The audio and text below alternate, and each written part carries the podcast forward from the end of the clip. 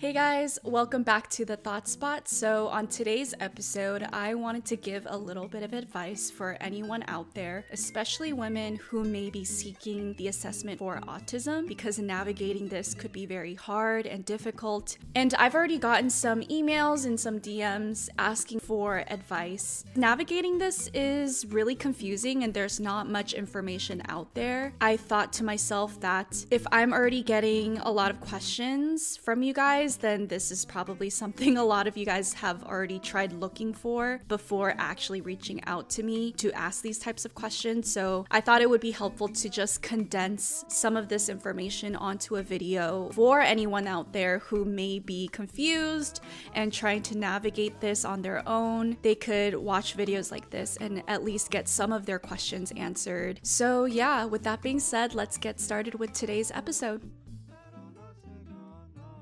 I actually want to start this video off with some facts and statistics as to how and why women with autism are so often misdiagnosed. And I want to read these facts and statistics because I think it's really important to know these things before you begin your journey of finding an assessment for autism, just so you can have an idea of what you may struggle with, or if you're in the midst of seeking an assessment and you've already been actively trying, it could offer some reassurance to you as to maybe why you're having such a hard time seeking this diagnosis and to know that you're not the only ones out there who may be struggling. I myself struggled as well when I was seeking my diagnosis. So I just want to let you guys know you're not alone and it's okay and to not give up on yourself and to keep trying. So, this article is on the website Psychology Today. I might link it down in the description box below if you guys want to read into it on your own time.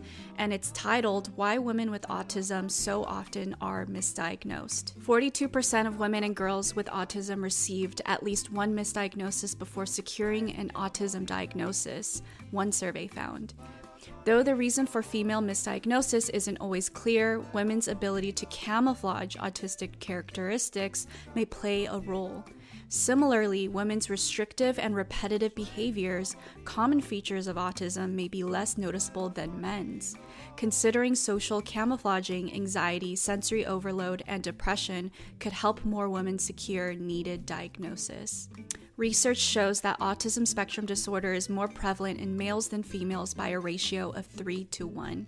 But there is an increasing evidence that this gender difference may be slimmer than we think, and that autism symptoms in women and girls are frequently overlooked and misdiagnosed. A survey conducted in the United Kingdom by the National Autistic Society found that compared to males, women and girls were more likely to be misdiagnosed, with 42% of females diagnosed with mental disorder other than autism when first being assessed, as opposed to 30% of males. There is no clear explanation as to why women with autism are often misdiagnosed. Child psychiatrist Ming Chuan Lai, a clinician scientist at the Center for Addiction and Mental Health, says that while there is a range of different reasons why women receive a diagnosis of autism later in life, one possibility is autism characteristics aren't so evident in females. Girls and women may be more able to master camouflaging, so typical autistic characteristics could be masked when they learn social skills.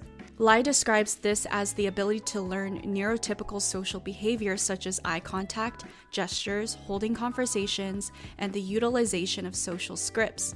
These neurotypical behaviors represent those who are not on the autism spectrum, in contrast to the neurodiverse behaviors, which refer to differently wired brains and cognitive styles attributed to those on the autism spectrum. In the Foreword for Safety Skills for Asperger Women by Liane Holliday Willey, Tony Attwood describes this camouflaging phenomenon, reporting that young girls mask the symptoms of autism by socializing and interacting with their peers, causing a delay in diagnosis. Lai notes that another possible reason for misdiagnosis is that women and girls tend to have restricted and repetitive behaviors that are less likely to be recognized. The issue is that some of these narrow interests of autism in males, if you only look at that content, are more traditionally male typical, such as trains, dinosaurs, trucks, and they are most easily recognized by clinicians because of our own stereotypes of autism. For girls, their restricted and repetitive behaviors might not be captured by standardized instruments as they are deemed as less noticeable. Recent research has touched on the idea of bias in the way autism is diagnosed. One study showed that girls are more likely to be diagnosed if they had additional intellectual disabilities or behavioral issues. However, without these, many women are receiving incorrect diagnosis or none at all. Hannah agrees. Sometimes you might feel like you don't fit in anywhere. Everything everyone thinks about autism is male biased. However, as slow and painful as the journey is, there is always a light at the end of the tunnel. It takes us a bit longer to get to it, but it is worth the journey. Oh my god. that made me kind of tear up a little bit. Oh my gosh, I have like full body chills reading that last bit. But I had chills because that that little sentence that little bit at the end where they talk about the issues is that some of these narrow interests of autism in males, if you only look at the content, are more traditionally male typical, such as trains, dinosaurs, trucks, and they're most easily recognized by clinicians because of our own stereotypes of autism.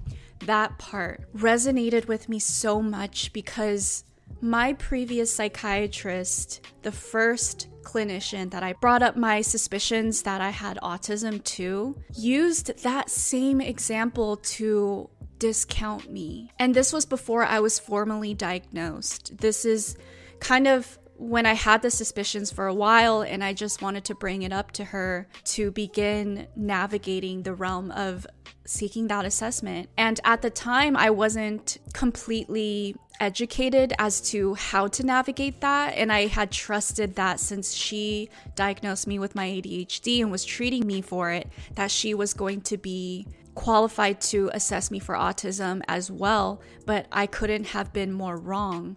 And that leads me into the first portion of advice that I want to give.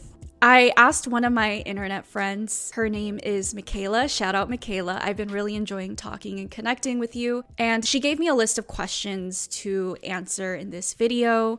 And I, I had asked her to ask me some questions. And the first question was What kind of medical or mental health professional can I trust with my diagnosis? I just want to say if you are seeking an assessment for autism, please avoid going to a psychiatrist. And this isn't just me saying saying this because I had a bad experience with it with my previous psychiatrist. This is direct advice given to me from the assessor that ended up diagnosing me with autism. He is a psychologist that specializes in assessing people with various of neurological behavioral conditions and autism was one of them and he was really well versed in not only assessing kids for autism but adults of all age and gender backgrounds and when I first spoke to him, I had brought up this bad experience with my psychiatrist with him, and he actually told me psychiatrists are not qualified to really assess people for autism because that is not necessarily their profession. And so, autism is in the neuropsychological realm, it covers your behaviors and how you process things neurologically. The people who are qualified to assess you would be neuropsychologists or psychologists who specializes in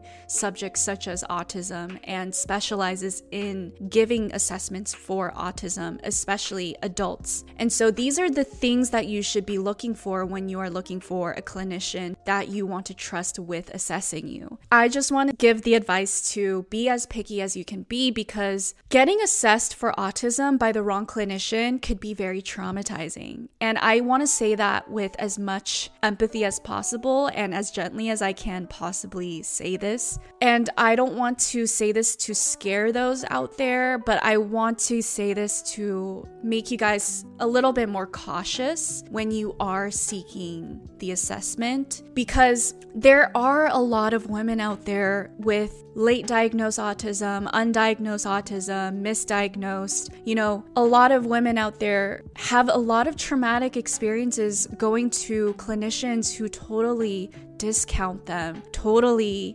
demean them, and even misdiagnose, and therefore gives them like the wrong treatment plan that can really affect your mental health and your physical health as well. And I really don't want to downplay that. I want to be as real as I can be. That is a total possibility, and it is a really big possibility because a lot of women have experienced that. I myself have experienced it as well. And so, to avoid having that traumatic experience and to do your due diligence in researching and being picky with what clinician you want to trust yourself with is super, super important make sure they check off all these boxes. And if it's really hard to find a clinician that checks off all these boxes, then so be it. Take the extra time and energy to look for that doctor, to look for that clinician, because when you finally get to see them, you are most likely going to have a better experience getting assessed by them than you will be trusting another clinician that may be in over their head trying to assess you, especially given the fact that a lot of women tend to have a bigger propensity to mask a lot better than men do. And that would lead me to another topic that I'll I'll get to as well, but you really need a clinician that is able to see through those nuances and to be able to see your autistic traits that are special for you and very much so may lie outside of the context of these very stereotypical male autistic traits. Like, for example, my psychiatrist that I previously had, I was seeing her for about half a year and when I brought up the suspicions of autism to her, she started to tell me that I do not have autism because I did not dress like an autistic person. She said autistic individuals tend to be nerdier, they tend to not have fashion sense. That's not something an autistic person can pick up on. And so she said, judging by the way I look, judging by the way I dress, judging by the background of my Zoom calls, like the way I did my um, interior design, she said, based off of all of these traits, I cannot be autistic because I would not be able to make things aesthetically pleasing if I was truly autistic, which is a very disappointing and stereotypical outlook on what autism is. Because my special interests, my autistic tendencies veer towards being very specific about how things look aesthetically. And that very much so may be fed into because of needing to pick up on masking through the way I look and through the way things look to other people. That is part of my masks is if I look a certain way, if I make things look a certain way, other people will feel more comfortable to accept me. And of course, part of my autism as well is feeling a deep sense of comfort in managing how things look and making sure it is in alignment with what I want it to look like. And that is part of like those OCD tendencies that are within the confines of autism as well, which kind of leads to the second question on this list. And that's how do I know if I'm being gaslit by a healthcare provider? Anytime you begin to hear someone telling you you do not have autism because of A, B, and C, you're most likely getting gaslit, especially if you feel as if they don't know anything about you at all. They haven't really asked questions, they just see you and they're already making their snap judgments.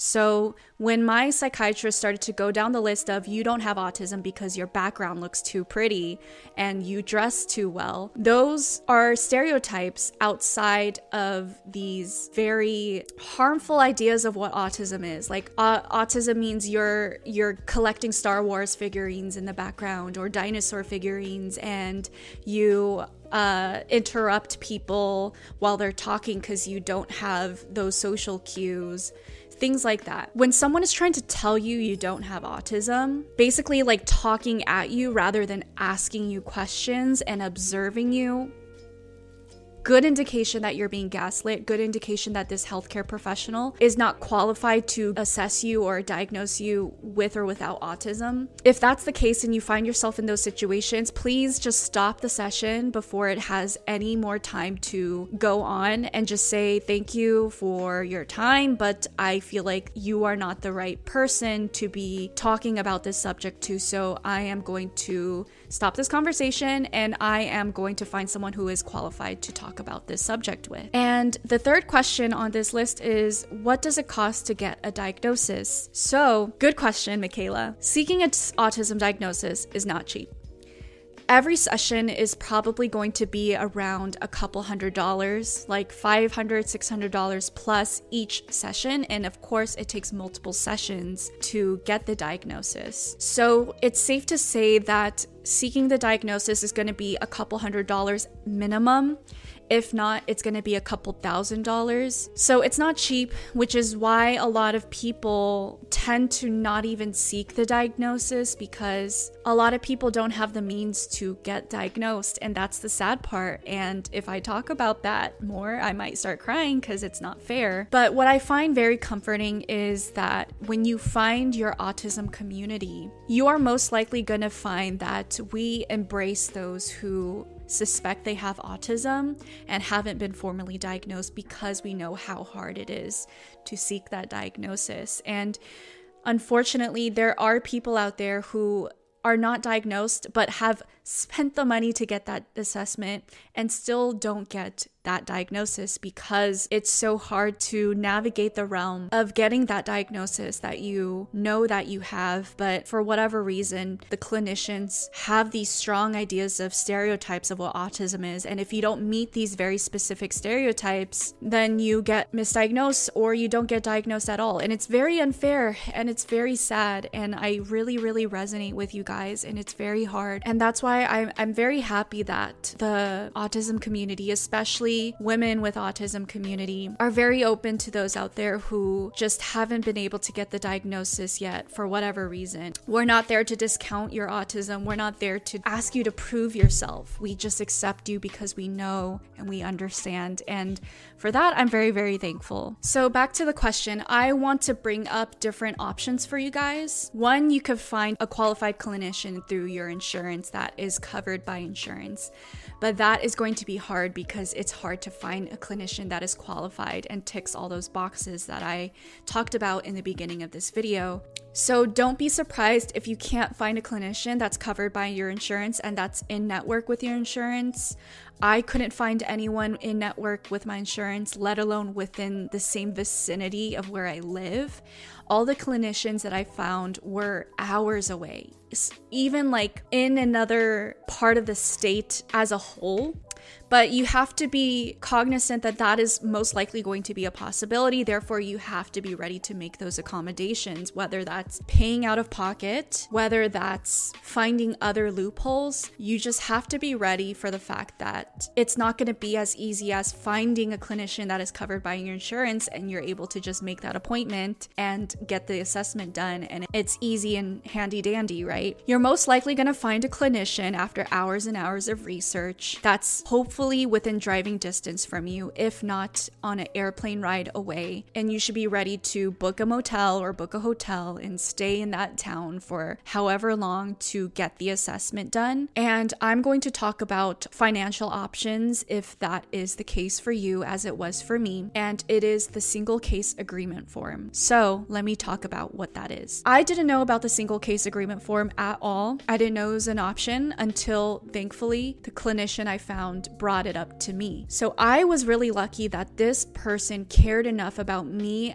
as a human being to give me advice as to how I could get this financially covered because at the end of the day, he was empathetic towards me as he is empathetic towards all of his patients as to how expensive getting these assessments is. And it's already so hard living with a disorder that is undiagnosed and untreated. So, this is something you can't pay for. You can't pay for a clinician to genuinely care about you as a human. This is something that I know is so rare to find. I myself have experienced so many jaded clinicians that sees you as another number and therefore they treat you like you're just not a human and it's not fair and, and experiences like that are very traumatic. So i was so thankful when i found this clinician and i was not expecting him to actually care for me as a human and he was able to say you know irene i see that i'm not covered by your insurance so let me offer you an option that can get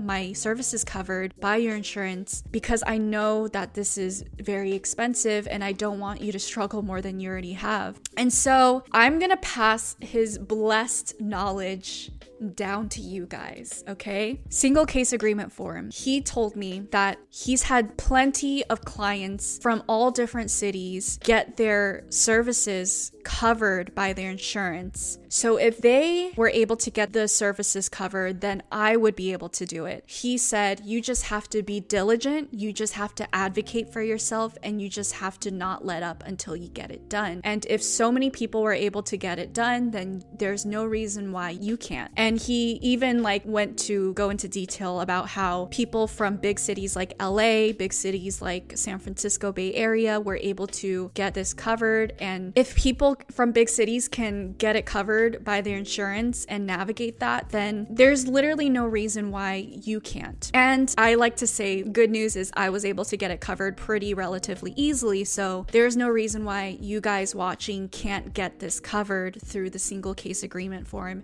And with that being said, let me get into how this works. So, with the single case agreement form, it's pretty easy. I'm going to break it down really simply for you guys because I know how executive dysfunction can be very, very hard to deal with. The hardest part is finding a clinician that is qualified and that you trust. So, once you get that done, just know that you got the hardest part done already. And once they feel as if you are good to go with getting the assessment done because they suspect that you have autism as well well, ask them about the single case agreement form and provide them with your insurance's number so that they could call them. And ask your clinician's office to call your insurance and ask them for the single case agreement form. Basically, what you're doing is you're getting your clinician's office in contact with your insurance, and the clinician's office is basically telling your insurance, hey, this person needs to get assessed for autism, but we're not in network with you guys, so you guys need to get this covered. And your insurance, once they see that this is something that needs to be done, will get it covered and they will send those forms back and forth as much as they need. And once that gets situated, which takes about, you know, one to three weeks, not too long, you will basically get something in the mail or your clinician's office will contact you saying, We're good to go. Your insurance approved of the single case agreement form. They approved of this many sessions. They are paying for this much. Let's schedule your appointment to get assessed. So that's kind of how it goes. I hope I broke it down in a way that makes sense to you guys. Of course, if there's anything that isn't clear and you guys have any more questions, you could always comment them down below or reach out to me privately and I will answer your questions. So, another option is for those out there who may be financially restricted, but especially restricted within location, so physically restricted. For whatever reason, you can't travel and there's no clinicians near you. Another option is to get an assessment done online. And so, I'm going to link a resource for an online autism assessment in the description box below. So, the ups to this is is that you could do your assessment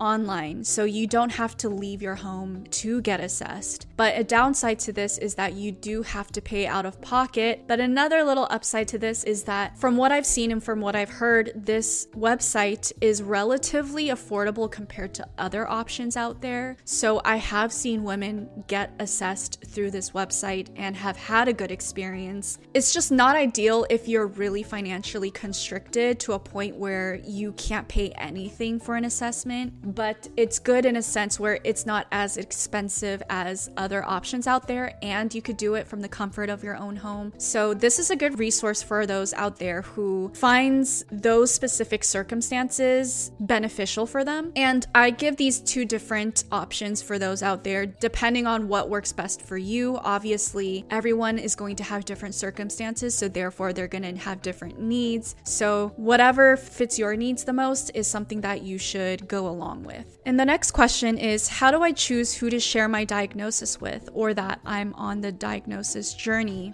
This is a more subjective question and it's more personal. And so, therefore, you should th- reflect on your own and decipher whether or not you want to share this diagnosis with someone or your journey of diagnosis with someone. For me personally, when I was on my diagnosis journey, I pretty much only shared it with my family, my partner, and my closest friends. So, like, three of my friends.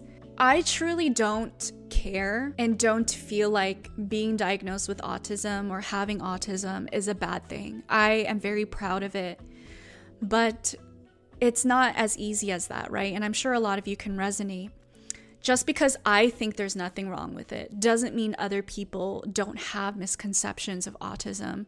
And so, because of that, I feel like the best way to approach this question is to first talk about how do you personally feel about autism and the fact that you may very much so have autism. And how do people in your life and people in general see autism and see you in the context of that diagnosis? Most of the time i find that people who have autism whether it's diagnosed or undiagnosed, have no issues with the concept that they have autism. They don't see themselves as any less than they don't see any issues with it. But that isn't to say that other people in your life or people in general won't see you as less than or see you as being disabled or whatever it is. Your journey of whether or not you want to share it at all and how you want to share it is totally up to you. And you have every right to, I guess, come out at whatever speed and however you want to. For me personally, I see my journey with sharing my autism and my diagnosis in like three different sectors. Pre diagnosis, I only shared my suspicions of autism with my partner, my mom, and two of my friends. I didn't share it publicly on my platforms YouTube, TikTok, whatever, because I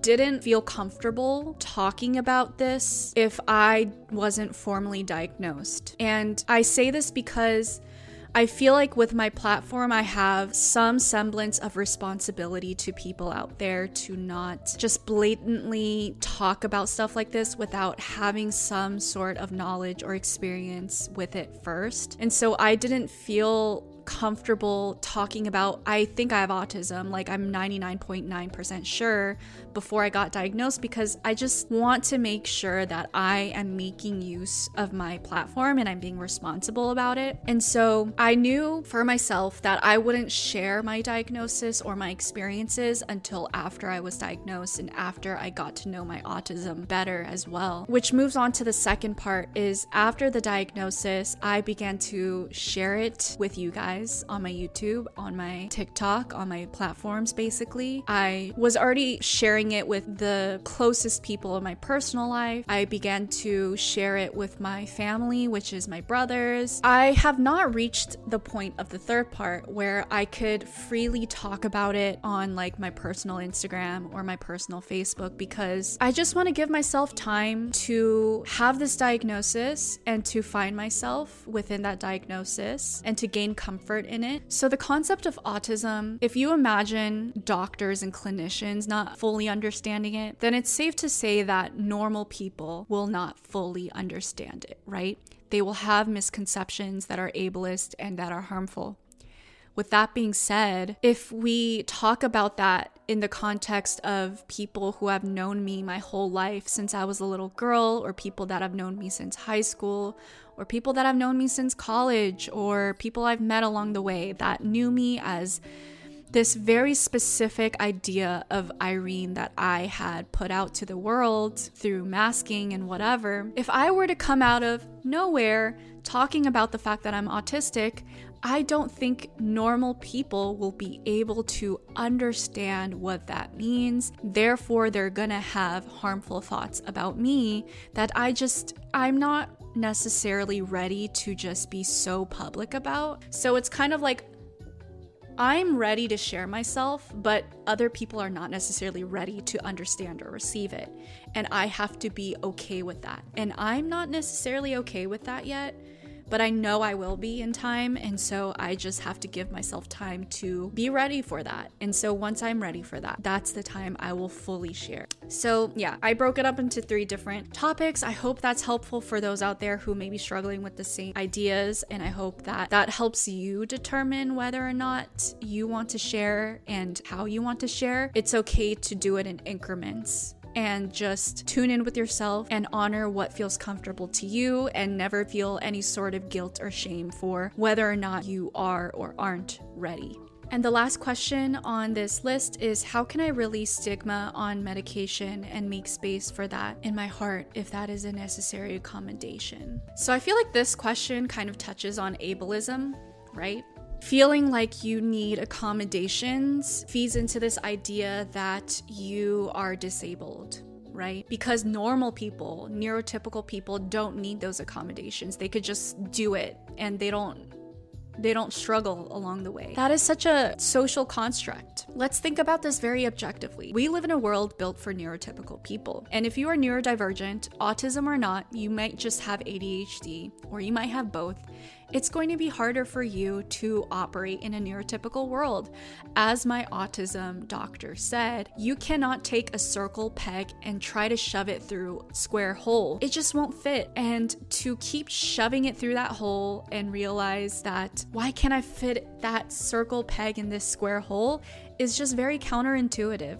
And so, therefore, if we live in a neurotypical world and you're neurodivergent, you're just gonna need accommodations. And it's as simple as that. It doesn't mean you're any less than, it just means that you need certain accommodations to make life more easy for you, to allow yourself to thrive better without the cost of your mental health or your physical health. Whether that's having a service dog, whether that's telling your school or work that you have certain diagnosis that needs accommodations. And if you need to take medication for it, if you need to go to therapy for it, whatever it is, you have every right to have those accommodations. And if you don't know what you have, you can't have the right accommodations that are actually going to help you. It's as simple as that. In order to take action, you need to have the answers. In order to know what accommodations you need to make, you need to know the circumstances you work with. And it's all about learning more about yourself and not feeling ashamed for that. Just because you're different doesn't mean you're any less than. Just because you're different doesn't mean you need to be ashamed of it. And I really genuinely mean that, you guys. And I really, really hope you could take that to heart. Never be ashamed of the accommodations that you need because ultimately you're taking care of yourself and you're making it so that you could show up not only for yourself but for those in your life better. And that's all we can ask for, you know? One last advice I want to give is for the women and the girls out there who are seeking the assessment for their autism. Give yourself time to find who you are outside of your masks because you guys most likely have very, very specific and intense masks that you guys have been practicing for years and years and years now. And so the last thing you want is to go into these assessments with all of those masks and to have a clinician discount you because of those masks. Figure out who you are outside of these masks. Figure out who you are at your core. Rediscover your autistic self, which is basically your authentic self, right? And allow yourself to unmask and just be your autistic self and to not feel the pressure to mask. And this part is important not only on a personal level, but it's important because when you go in for these assessments, you want your assessor to see your authentic self, right? The last thing you want is for them to see an inauthentic self that you have practiced to a point where it feels like second nature at this point and to therefore misdiagnose you or not give you any sort of diagnosis because of that. For me personally, I was unmasking for months before I even went in for the assessment. So by the time I went in for my assessment, I was pretty much just authentic Irene. And I feel like that not only felt good for me, but it also helped with the assessment as well because the doctor was able to see a side of me that no one else was able to see ever before. And so that is an advice I want to give for you guys as well. And from what I've seen, I've seen a lot of women and girls come back from an assessment very distraught because the assessor was like, I don't see any autistic traits. And I feel like a lot of the times this happens because we mask so well that we don't even realize we're masking all the time. And so we go into these assessments not being ourselves. And so, therefore, it's kind of like not surprising that you're not getting the diagnosis because it's like, what else do you expect when you're still keeping up this facade of being a neurotypical when you may not be a neurotypical? You have to allow yourself to, and I don't know if this is controversial or not, but just be yourself and be neurodivergent and almost like find that neurodivergent self again and what that means to you so that when you go in for your assessment, you can allow yourself to be neurodivergent Katie, neurodivergent Irene, neurodivergent Ben, whatever it is, and just be authentic to yourself and allow the assessor to see your authentic self. So, therefore, hopefully, the diagnosis that you receive is going to be as accurate and as authentic to you as possible. But yeah, thank you guys for tuning in on today's video. I'm getting super, super hungry, so I'm gonna go eat my food that's been sitting over there for the past hour. Subscribe and tune in for next week's video. Bye, guys.